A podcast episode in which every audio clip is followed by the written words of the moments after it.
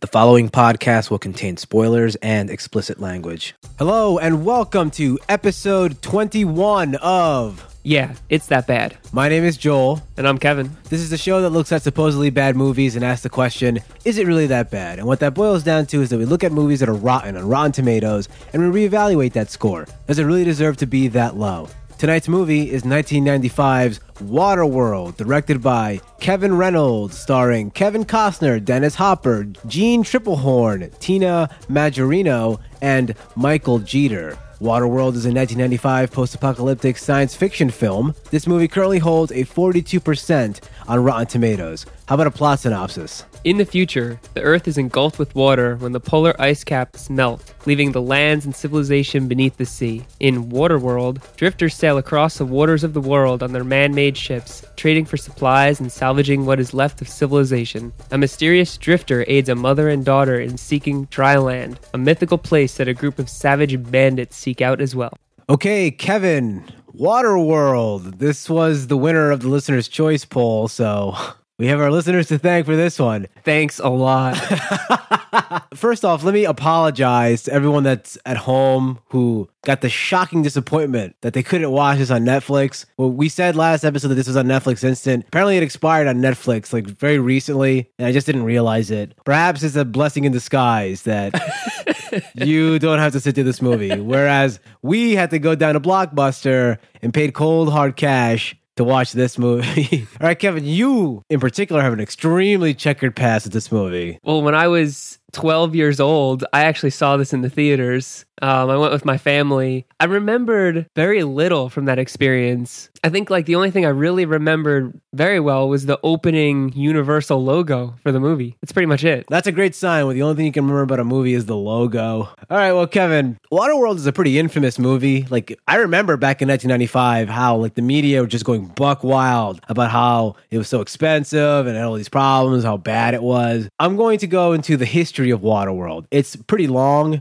but I think it's worth it because it paints a very interesting picture as to what the hell was going on when they made this movie. The film was the follow up project to the last collaboration between Kevin Costner and Kevin Reynolds, who previously worked together on Robin Hood, Prince of Thieves in 1991.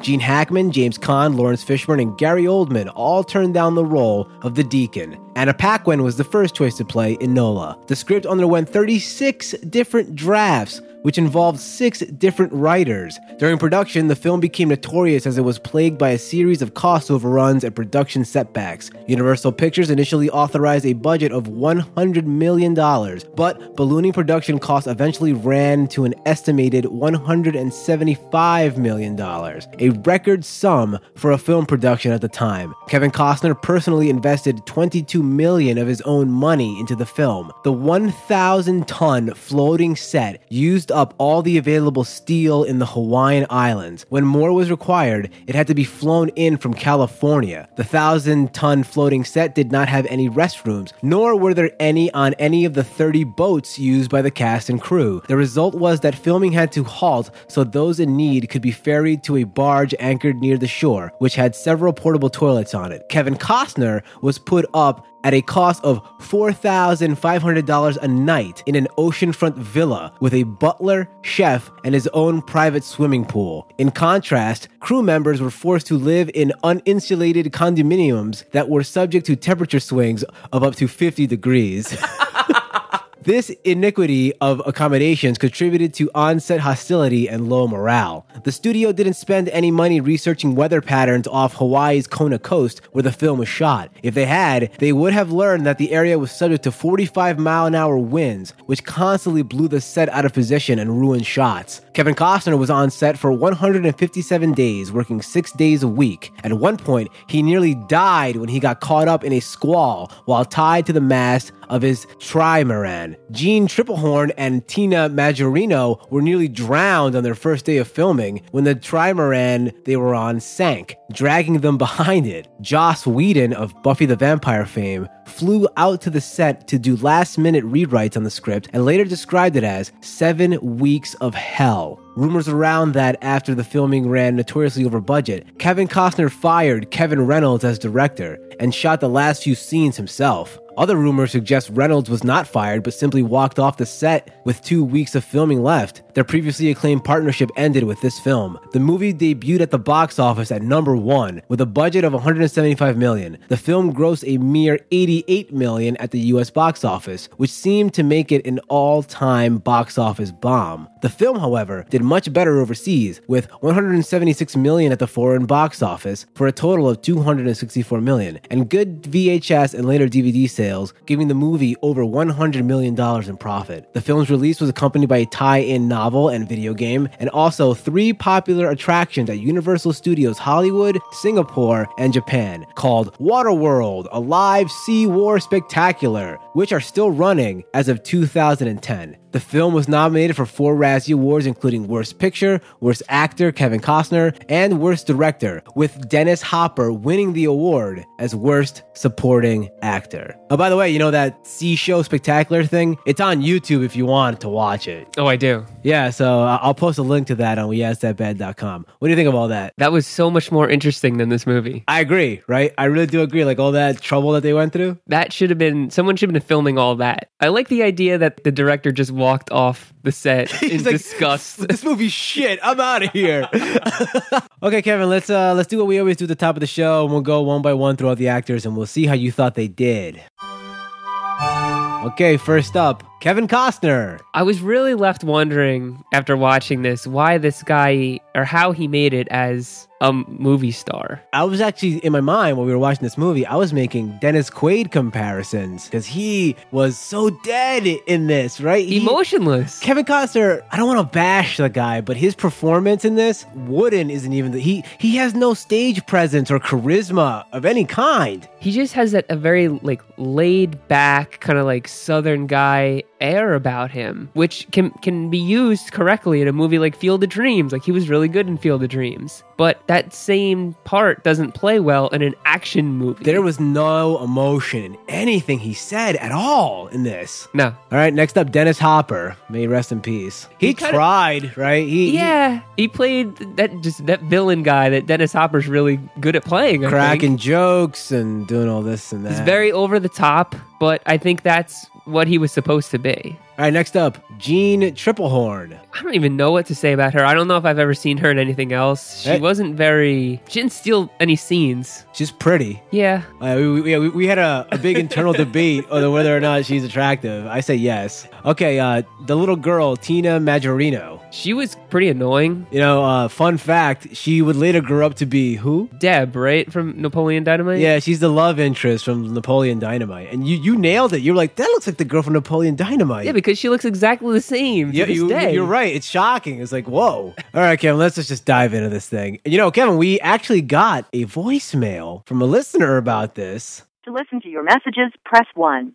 So this is Jennifer from Washington, D.C., uh, reviewing Waterworld. And I think one word for it is bad, but I know everyone wants to talk about the first three minutes of the movie, and I think it can be best summed up with the Dana Carvey quote from that same era. You can't pee into a Mr. Coffee and get Folger's choice. So the rest of the movie was pretty forgettable, but I think everyone remembers the first three minutes. Thanks for this podcast, guys. It was really entertaining to listen to while I do mindless tasks at work. You have a great day and keep on reviewing those bad movies. End of message. That was great. Thanks for the voicemail. All right, Kevin, uh, let's uh let's dive into this thing, I guess. I mean, quite frankly, I think that this is going to be one of the hardest movies to talk about. Like, I think this is even going to be harder than the proposal to talk about because there is just nothing in this thing. It was hard to watch, and it's going to Ah. be really hard to kind of try and relive it. I'm not sure any of this is really worth talking about, with the exception of the very beginning. This is probably the most memorable thing from this movie because I remember people talking about this all the time back in 1995. So the movie opens up with Kevin Costner taking a, a hot piss into a jar. and, and then he puts it through his contraption and gets pure water out of it and then drinks it. Because apparently, I guess, because in Waterworld, it's just salt water everywhere and there's no real water to drink. So they have to purify their own piss and drink it over and over and over again. Yeah, they drink filtered, warm urine water. Why don't they just filter the salt water? All right, so Kevin Costner goes to what they call atolls in this movie, which are just like floating fortresses. I guess is that fair to say? I guess so. Yeah. They're like they're like the last remaining cities just floating on the water, where all these disheveled bum people lived. And right off the bat, let me just say this: I strongly dislike the way this movie looks. The aesthetics of this movie it's ugly, right? yeah, it, it looks terrible. It's horrible looking. And the the screenwriter, the guy who wrote this movie, he flat out said that his inspiration for it was Mad Max, and it's blatantly apparent the way everything looks because this is just Mad Max on the water. I've come to realize I really don't like this kind of post-apocalyptic world like this where people are all shabby. I just don't like people that are all dirty, shabby, and disheveled looking. Yeah, it's I not, don't- It's not interesting to me. I don't know why. It was like someone one day decided that that's what the future would look like in a post-apocalyptic world. Yeah, everybody's clothes are And- ripped and- and they're dirty. yeah, like they're all pieced together. like Zion and the Matrix. And Yeah, everyone subscribes to that. I don't like it. Kevin Costner goes onto this city, this floating, the last floating city, and apparently they use dirt as their currency. You know, they drink piss for their drinks, and they use dirt for their currency. Yeah, dirt's like gold. Yeah, they're like, oh my god, it's pure dirt, and the guy's like licking it. He's like, oh, oh, pure dirt. It's amazing, and they use it for cash. He knew like the, the chemical compound of the dirt by by licking tasting it. Yeah. So I, I mean, I guess that's kind of interesting. Yeah, this is a horrible existence. Like of all the post-apocalyptic scenarios, this is one of the worst. Yeah, it's it's pretty bleak out there for these people. We, you and I saw the road, right? That's probably the bleakest post-apocalyptic scenario. Yeah, that, that destroyed my soul. yeah, but at least they can walk around.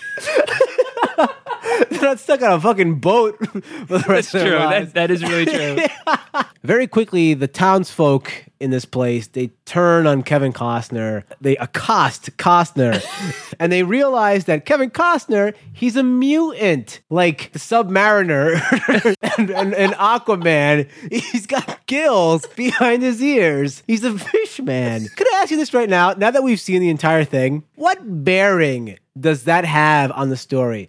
He could have just been a normal dude, right? yeah, absolutely. Like, did he really need to have gills? Like, did that did that accomplish anything? I mean, it allowed him to swim down to the bottom of the ocean In an absurd collect- scene, which will come up. Yes, well, everything's absurd just about in this movie. all right. But I mean, that showed where he got all his dirt from. Ah, so what? I completely agree. So what? It was unnecessary. Like, if, if you make a movie where in the opening scene you're like, I'm a mutant, I have a superpower, you better do something with that, right? Especially if you're the last one or the only one of your kind. yeah, Why wasn't that the plot? Like, where are the other ones? Where are the other mutants? Yeah, that's a good point. Like you, you Kevin and I were had this a little mini discussion when we watched this movie because we spent a lot more time talking to each other than we did watching the movie. when We were watching this thing, and I asked him like, I'm going to ask you people at home this question too. Let's say you're the screenwriter. Water world. That's the concept. The world is flooded with water. What plot do you write for that movie? That's gonna be the. I, I guess that's the question of the week, right there. Right. That's that's an interesting question. Of Yeah, week, that's gonna be a really involved question of the week. Yeah. All right. So so But no one's gonna say this storyline. yeah, this, this ridiculous plot line of this magic girl and magic fish guy. They never. Did, that's the thing. They never did anything with it. It was, hey, this guy's got gills behind his ears, and that's it. Why even bother? There was no point. And uh, by the way, the guy that wrote this script, he's the same guy that wrote uh, the Chronicles of Riddick. He created Riddick, Pitch Black, and all that. And that character also has a wacky power, but at least he uses it. He, Riddick can see in the dark. Mutation, as we know it, is kind of random. Yeah. It's not like if you were around water a lot, you all of a sudden would just sprout gills. Uh-huh. Like, how did these even evolve? Like, where did they come from? What were the building blocks to this? I have so many questions. His daddy drank too much piss. he overdosed on piss. That's it. That's my answer. His mama OD'd on piss in the womb. He's a fetal urine baby. Kevin is gagging on water right now. How apropos.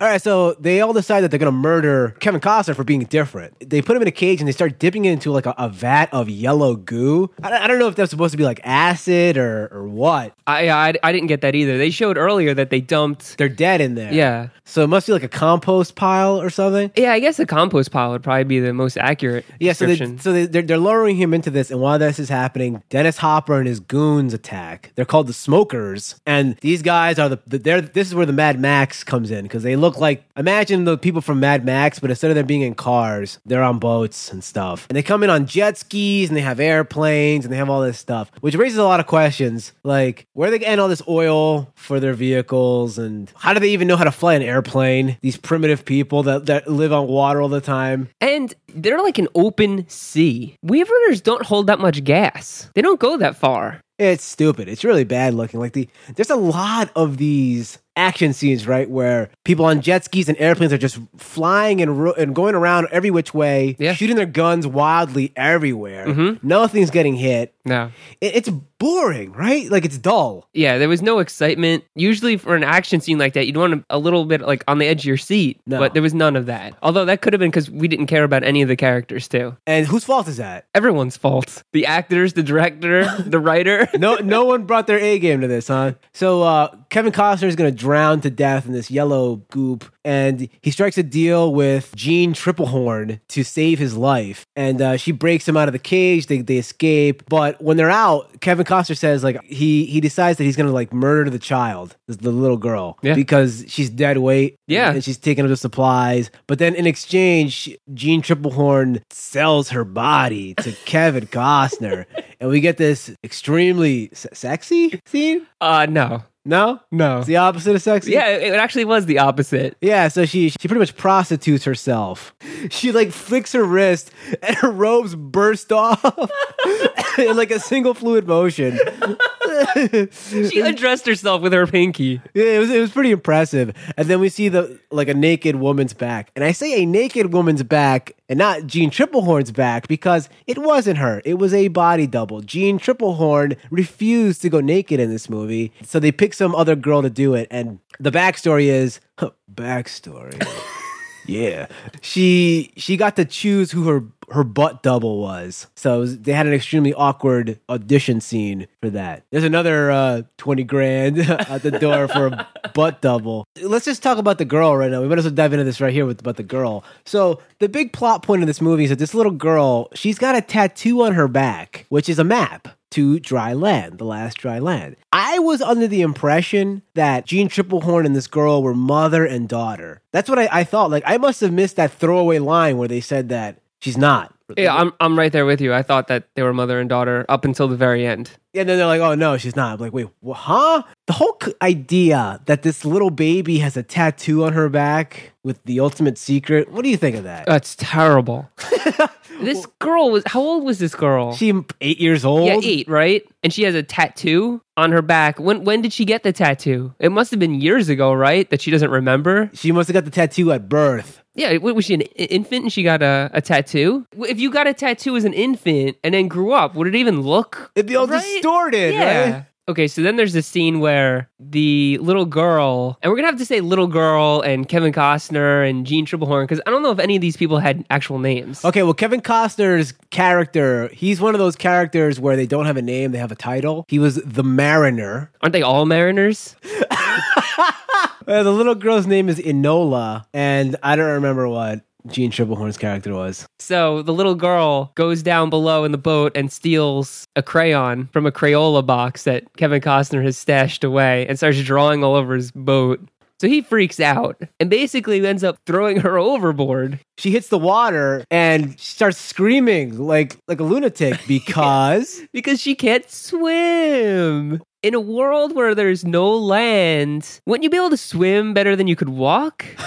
Okay, so this was pretty stupid. And then immediately after this, we get a scene of just what the fuck insanity, which is just uh, mind bending. Doesn't make any sense at all. So the two girls are on the boat and they're starving and they're complaining they want food. They're like, food, we want food. So Kevin Costner goes, oh, you want food, huh? Well, all right, let me get you some food. So he grabs a rope and jumps off the boat. And then he's dangling in the water. And we're like, what the hell is he doing? What is going on here? And then we see like the camera is underneath him and it rises up. And apparently Costner was using himself as bait because an enormous CG monster flies out of the water and tries to eat him. Oh no, it does eat him, right? Yeah, it does eat him. And then what does he burst out of its stomach or something? He did. I don't know how he did that. He had like the little like spear gun with him. I don't know how that. that creature exploded, right? yeah, I don't know how it exploded. There has been no indication whatsoever in this movie that there are giant monstrous sea creatures at all. No, one No. has said anything. Nope. There's no implication of it. Well, actually, they were eating that shark in the beginning, right? But it still looked like a normal shark. But this thing looked like like a it looked like a megalodon, like a prehistoric yeah, beast. it definitely looked like something from the, like the Jurassic. It just seemed like they just were like, "Hey, let's throw a giant monster in here. It'll Uh-huh. look cool. The audience will cheer." I, I, I agree.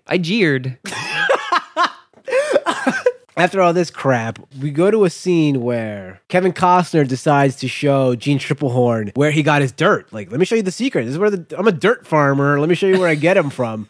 so he he makes I don't even know how to describe what he makes. It's like a bubble Yeah, it's just a big bubble. It's a giant, like, kind of bubble dome thing where she goes under it and he ties a rope to it and they swim down to the bottom of the ocean. And when he goes down there, he sees that there are cities. You had a lot of problem with this. I had a lot of problems with this. I- I'm just going to jump to the end right now and say that they, they like, guess what? They do find dry land. And the dry land that they find is just like at the end of 2012, the one of the last pieces of dry land is at the top of Mount Everest, which is the tallest point on Earth. Okay. That is how tall water world is. Somehow the polar ice caps melted and generated more water than there's ever been on the planet Earth and the water had rose to such an enormous level that it's to the top of Mount Everest. Okay, fine, mm-hmm. I- I'll fine, I'll take it. In order for them to swim down to the bottom of a city, and I'm not talking to the tippy top of the city, they go to street level. Mm-hmm. The amount of pressure would have burst her body when she was down there. She is not a fish man. She's a human being. Unbelievable. There's like they go down and they see like the buildings are all destroyed and there's submarines down there and everything. Mm-hmm. Would have been a cool sequence if they were like in a submarine going Yeah, down there. yeah. But the fact that he's actually swimming through it is absurd looking. and he's completely unprotected, also. yeah. So yeah, he's got gills, His but does that mean? like, would have Yeah, popped. he's not immune to pressure. I hated this scene. I, I really didn't like it. And while they're down there, they of course leave the little girl all alone on the boat. Yeah. Which the whole movie up to this point is these smokers just trailing them, trying to steal the little girl. So they just leave her alone for however long it takes to swim. I mean, they swam down. They didn't take like a, a little like propellered submarine or anything. No, it was there. man powered. I mean, that must have taken hours, right? To swim that far down and then back up. They left the girl all alone. So naturally, what happened next, Joel? The pirates were there, of course. All right, so after this is done, uh, apparently Jeanne Tripplehorn, she no longer hates Kevin Costner. She's fallen in love with him. And they have an actual kiss on dry land. This has to get the award for the worst on screen kiss I've ever seen. It looked like one was going for an open mouth kiss and the other wasn't. And, and, and, and their heads collided like, like two hams. It, it looked terrible. It was sloppy. Yeah. It, it was sloppy. That had to have been the only take they had because there's no way that if you did it again, it wouldn't be better than that. It was the most passionless kiss I've ever seen. There was no chemistry between None. either of these characters. So Dennis Hopper and the pirates they grab the little girl, then take him, her back to their hideout, which happens to be, by the way, the Exxon Valdez. As we all know, that's the oil tanker that tipped over and spilled the oil everywhere. So I guess that's where they're getting their oil from. It doesn't really make any sense though, right? Because the Valdez didn't it run aground and, spill, all, its the oil. contents. So I'm not really sure how that makes any sense at all. Yeah, that's a really heavy-handed metaphor for something. I don't know what exactly, but it's definitely heavy-handed. You know, at this point, I got to be honest with you. I was falling asleep. This has never happened to me before on this show or ever, really. Like, I, I don't fall asleep during movies, and I was nodding off during this. Yeah, wasn't sequence. this? I think we started talking to each other, and I think we talked to each other through like two scenes of dialogue. I don't know what was said, and I don't think it had any. and no bearing whatsoever it on the plot. matter. This is such a boring movie. It's so dull. I was put I put my head down on the pillow and I, I would have passed out. I, if, if, if I didn't force myself to get up, I would have fallen asleep. Quite, quite frankly, there's nothing worth talking about here. So the girl's on the boat and Kevin Costner comes in and he rescues her. I mean, that's pretty much it. And the only thing that's even memorable to talk about in this is that Kevin Costner shoots uh, like a harpoon at Dennis, Dennis Hopper's airplane as he's taking off, and he slides down the zip line while an explosion goes off behind him. And I remember that being like in the trailer and the commercial and stuff back then. Yeah, I mean, he slid down that zip line faster than the airplane was moving. Yeah. So much faster that he beat it by like a good like 30, 40 seconds so that he could gather himself, get a hook hook it on another line, and then run out and throw it on the airplane. It was Yeah. absurd. It was even more absurd that then the plane crashed and it, the girl was like unharmed. Dennis Hopper was like maimed. and they were both in the front seat of this airplane. It's the little girl. This is the exact same thing like in Legion when the baby survived. The, this is worse because it's, it's an airplane crashing. It's also worth mentioning that when they wanted to move the Exxon Valdez, that Oh yeah. it was basically everyone that was on the ship went down to the bottom and stuck out these giant oars. like they were like an, an ancient Viking ship. Or yeah, something, exactly. right? And apparently could row this thing. Those tankers are like the size of a city. There's there's no way that that is physically possible. I don't care how many people down there, how many wooden oars they're using. You would need such giant oars and so many So much that force. like human beings wouldn't be able to do that. There's Yeah. no way. It was just another example of them being like, "Hey, here's a cool idea." Because it's not like they didn't have the fuel. The fuel was on the thing. yeah, you're right. You're right. Just tacked that's on. A great, that's Just a great tacked point. on for no reason. the, the whole thing was filled with fuel. My last note here is the last daring rescue escape. The little girl ends up in the water for some reason, and Kevin Costner's in a hot air balloon. He's floating in a hot air balloon above them. I'm not even going to describe where this balloon came from because who cares? Doesn't matter. He's in a hot air balloon. okay, everybody at home, try to imagine this in your mind. The little girl's in the water. Try to picture her from a bird's eye view looking down. Try to imagine like a triangle shape where at each of the points there's a jet ski and all these points are converging on the center where the little girl is. That's exactly what's happening. Yeah. Kevin Costner grabs a rope. It looks like a normal rope. yes, it does. And then he jumps down off the off the hot air balloon, kamikaze towards this girl. Luckily, the rope is just long enough that he doesn't plow through this girl and snap her spinal column. And he he gingerly plugs her out of the water. and it turns out the rope isn't a rope at all; it's a bungee cord. Bang! And he flies back up just in the nick of time where all those points in the triangle, all those people on jet skis, they all converge at once, and they're like, "Oh!" They look at each other with shock looks, and they explode in the most comical thing I've ever seen. It was the most outrageous ending I've ever seen. So much so that if, if you made a clip of that, right, and you started with just seeing the girl in the water with the three jet skis equidistant from her in a triangle, Yeah. and then end with how, how that scene ends and put that on YouTube, that's a viral video that goes crazy. Everyone would want to see that. It'd be on Tosh.0. It would go nuts. You would assume it was a joke. There's no way you'd assume that that was a serious movie. Yeah, yeah, yeah. All right, all right. So, so it, ultimately, in the end, uh, apparently, the old man, there's an old man, and, and he reads like in an Asian magazine or something, and he cracks the code on the back of the tattoo, and he realizes that they're their coordinates, their latitude and longitude, and he uses his sextant, and they go to dry land, which is on the top of Mount Everest. And Kevin Costner, the mariner, they see horses and everything, and he's like, "Oh no, the, the I gotta go back to the sea," you know. He's a fish out of water. Yeah, exactly. The end. That was Waterworld. Of the many, many questions I have, I think the biggest one is how did the girl get off the island originally? How did she get there in the first? What? did- What did they pull a Moses and put her in her basket and just let the tides wash her away? yeah, like how did she how did Jeanne Tripplehorn find her? Or how did how what is their relationship? When did it start? no matter what solution to that problem there is, it's shit. It's all crap. yeah, was she like kid was she kidnapped by someone? If she was kidnapped by somebody, they'd be like, "Oh wow, there's dry land here," and they Yeah. would never leave. There's no scenario that makes sense that this girl was on that island and then wasn't anymore. Why would she ever leave? Why would they ever ditch her away to tell people where they are? if I'm gonna stretch, it looked like when they got to the island, there were two skeletons like laid in a bed, right? They were her parents. They were the parents, supposedly. I guess we're to assume they're the only two people that were on that island. Is the assumption that like they knew they were dying, so So they did something to, to send her away so she wouldn't be alone? So we're talking Superman scenario here. yeah, okay. Isn't a life alone on that island better than almost certain death at Yeah. sea? The basic premises of this movie just fall apart when you think about them. All right, Kevin. So that was that was Waterworld. Let's find out what the real critics had to say about this movie. It's one of those marginal pictures you're not unhappy to have seen, but can't quite recommend. Roger Ebert, Chicago Sun-Times. Oh, Roger. Ebert. Wow. Oh man. Okay, nearly 200 million down the drain, and you get this astonishingly mediocre action wannabe epic. Michael Dequina, themoviereport.com. And finally, Waterworld is ugly, loud, and stupefyingly absurd. Barbara Shulgasser, San Francisco Examiner.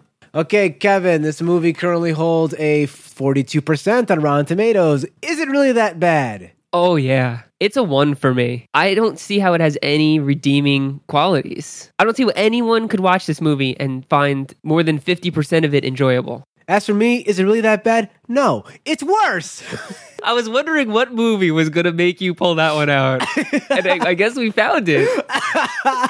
this movie is horrible. And oh, one, one, one, one. This is one of the worst movies I that we've watched on this show. There's no question. It's horrible. And it's not that it's like angeringly bad. I'm not pounding my fist in rage like that was horrible. Like, like No, it brings no emotion out of you whatsoever. That's the worst part of all. It is so long. It is a soul draining experience. It's just dull. dull.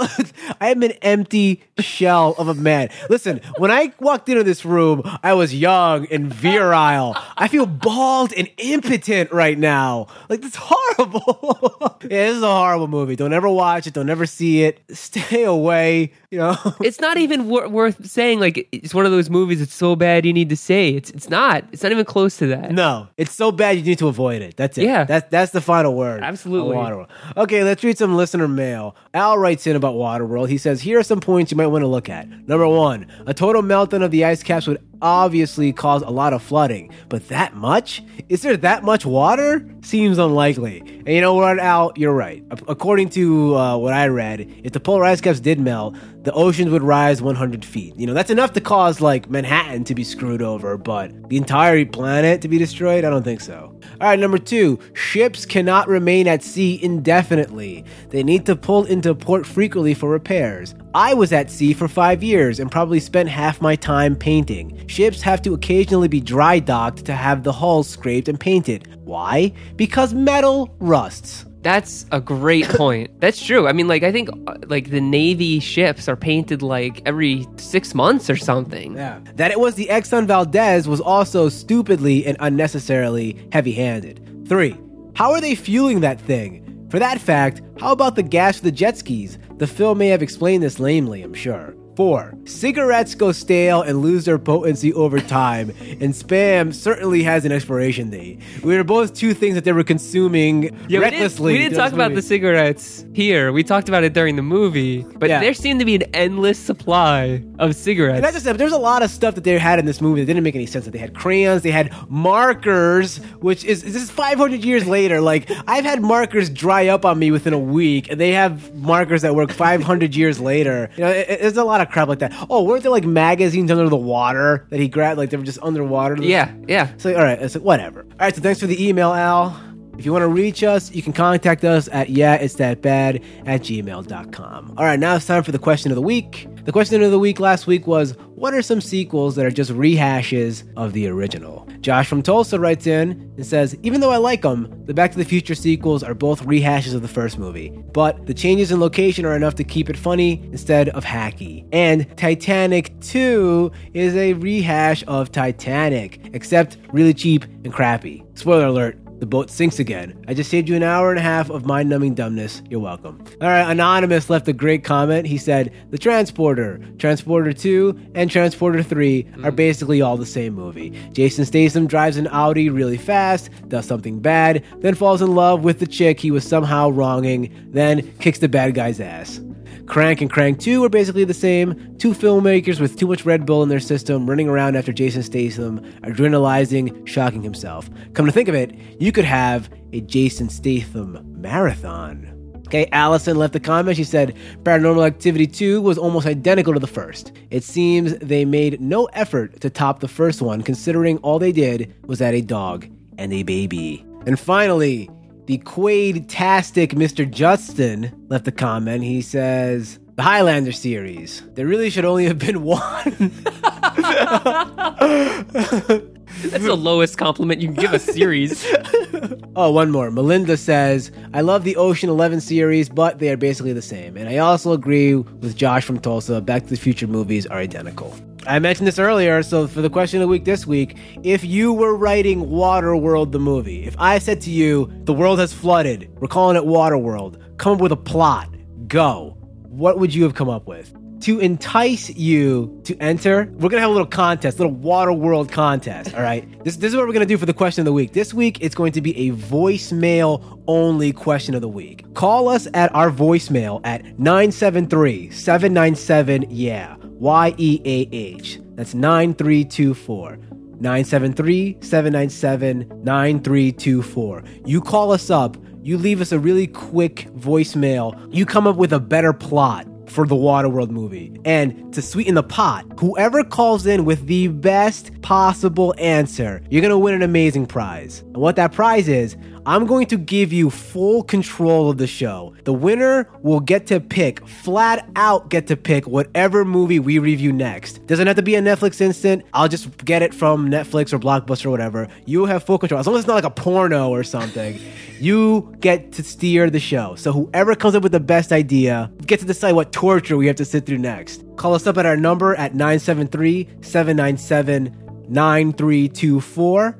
Leave us your awesome Waterworld plot synopsis. You, you'll get a lot of points if you can make us laugh. Definitely. How about that? At the end of your plot synopsis, make sure to say what movie you want us to review, and then we'll do it. I'm gonna give them two weeks. I, I want everybody to do this. So during the next listener's choice episode, I'll announce the winner. So you've got two weeks to call up the voicemail and leave your amazing Waterworld plot synopsis. Make it funny, make it clever, make it interesting. Whoever's the best will get to flat out choose the next movie we review. Now's the time that we announce the theme for the next listener's choice episode, and the theme will be asteroid movies. And your choices are Deep Impact versus Armageddon. If you don't know what any of these movies are, don't worry. Just go over to yeahitsthatbad.com where I post trailers to both of these movies, and you can vote in the poll and decide which of these two movies we review next Deep Impact versus Armageddon.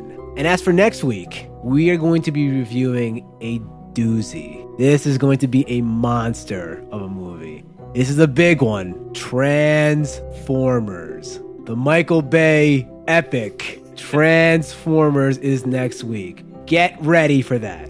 If you've seen that movie, and I know that every single person that is listening to this show has seen this movie, send me an email, send me a voicemail. I want to hear from you. I want to read it on the show what you thought of this thing. Get ready. We're doing Transformers. It's finally happening.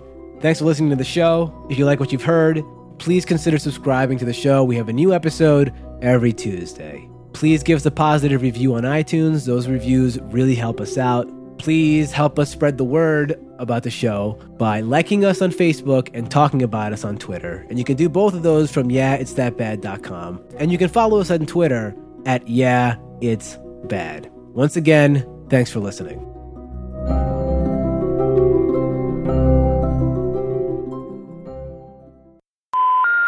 To listen to your messages, press 1. Hi guys, this is Martin calling in from Mazatlan, Mexico, where I'm spending my vacation trying to catch some surf and maybe a little bit of relaxation. Waterworld was to me one of the most ridiculous movies I've ever seen. I'm well aware of all the movie's production problems, but in my opinion, the biggest problem for this movie was producing a believable and interesting story. All the inane scientific impossibilities aside, the movie left me feeling no emotion at all for any of the characters. There were a few scenes that were entertaining, but like most other critics of this movie, I would have rather been lost at sea. I'm gonna give Waterworld a dismal 1 out of 5. Later, guys. End of message.